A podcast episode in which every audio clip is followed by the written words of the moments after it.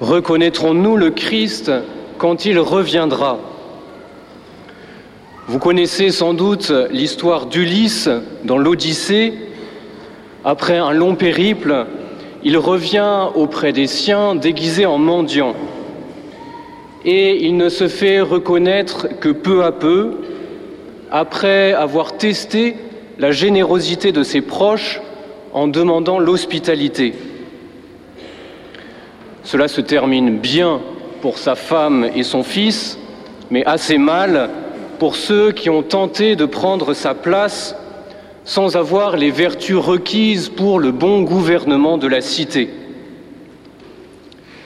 Dans une ligne voisine, l'épître aux Hébreux nous recommande de pratiquer l'hospitalité, car certains, dit l'épître, ont accueilli des anges sans le savoir. Et l'histoire de Saint Alexis est un peu semblable. Ce riche patricien romain du 5e siècle, après avoir vendu tous ses biens et vécu en ermite, revient dans sa famille sans se faire reconnaître et y vit dans la pauvreté par humilité. Son apparence a été changée par des années de pénitence et il donne ainsi l'occasion, une occasion un peu atypique, à sa famille d'accueillir un pauvre qui n'est pas si étranger que cela. Telle est donc la question que le Christ nous pose en ce début d'avant. Saurons-nous reconnaître celui qui vient nous visiter?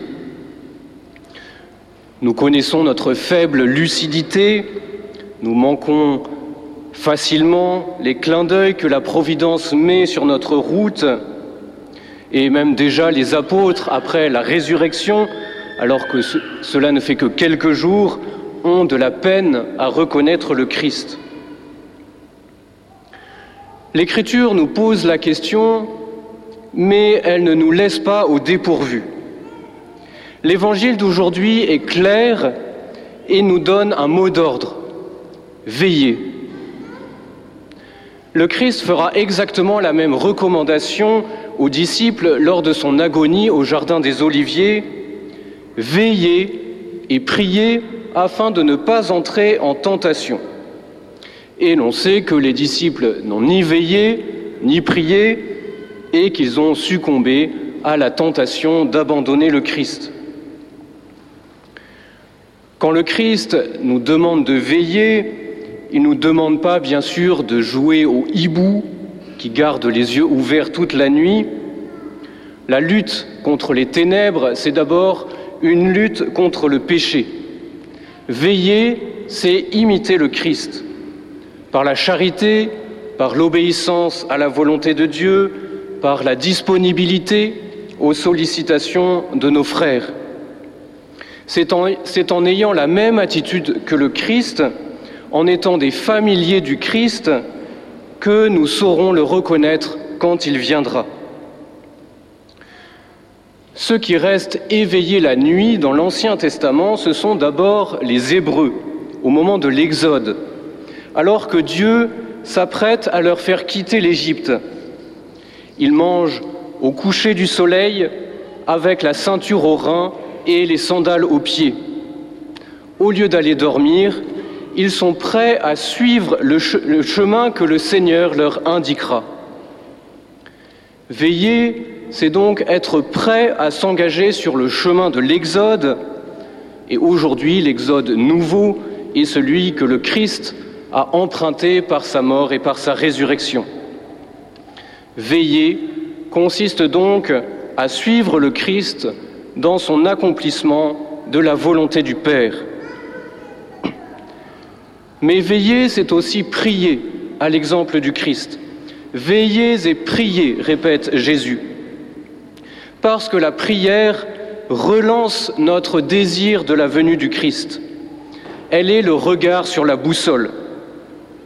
Vous savez, quand vous êtes dans les bois en train de suivre un azimut, si vous êtes scout ou si vous avez été scout, il faut souvent reprendre la direction pour ne pas trop dévier sinon vous arrivez très loin du point d'arrivée.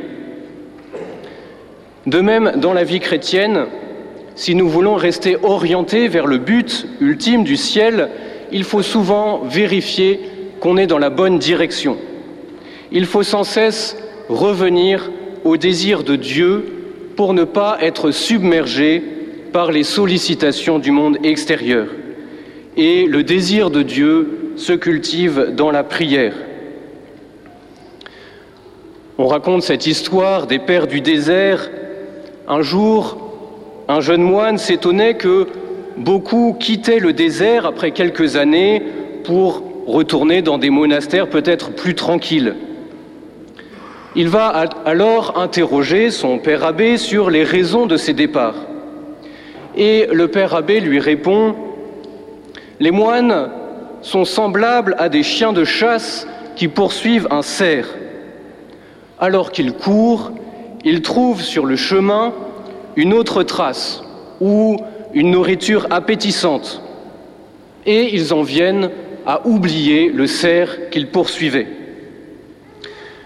Il en va de même des moines, dit cet abbé, qui recherchent le Christ et qui soudain abandonnent la trace parce qu'ils ont trouvé une occupation plus intéressante. Alors je ne sais pas quelles sont les occupations du désert, peut-être faire pousser une plante ou entretenir sa maison, mais il en va de même pour nous.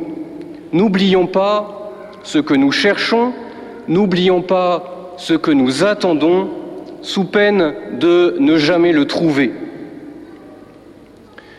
Veillez, c'est-à-dire veillez et priez, voilà donc une bonne résolution en ce début d'avant où nous attendons l'avènement du Seigneur.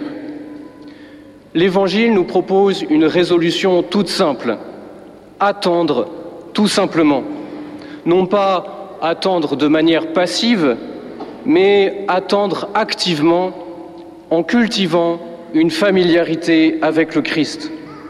Voilà la condition pour reconnaître le Christ quand il viendra à Noël et déjà pour le reconnaître quand il se donne à nous chaque jour sous des apparences banales et en premier lieu sous les apparences du pain et du vin.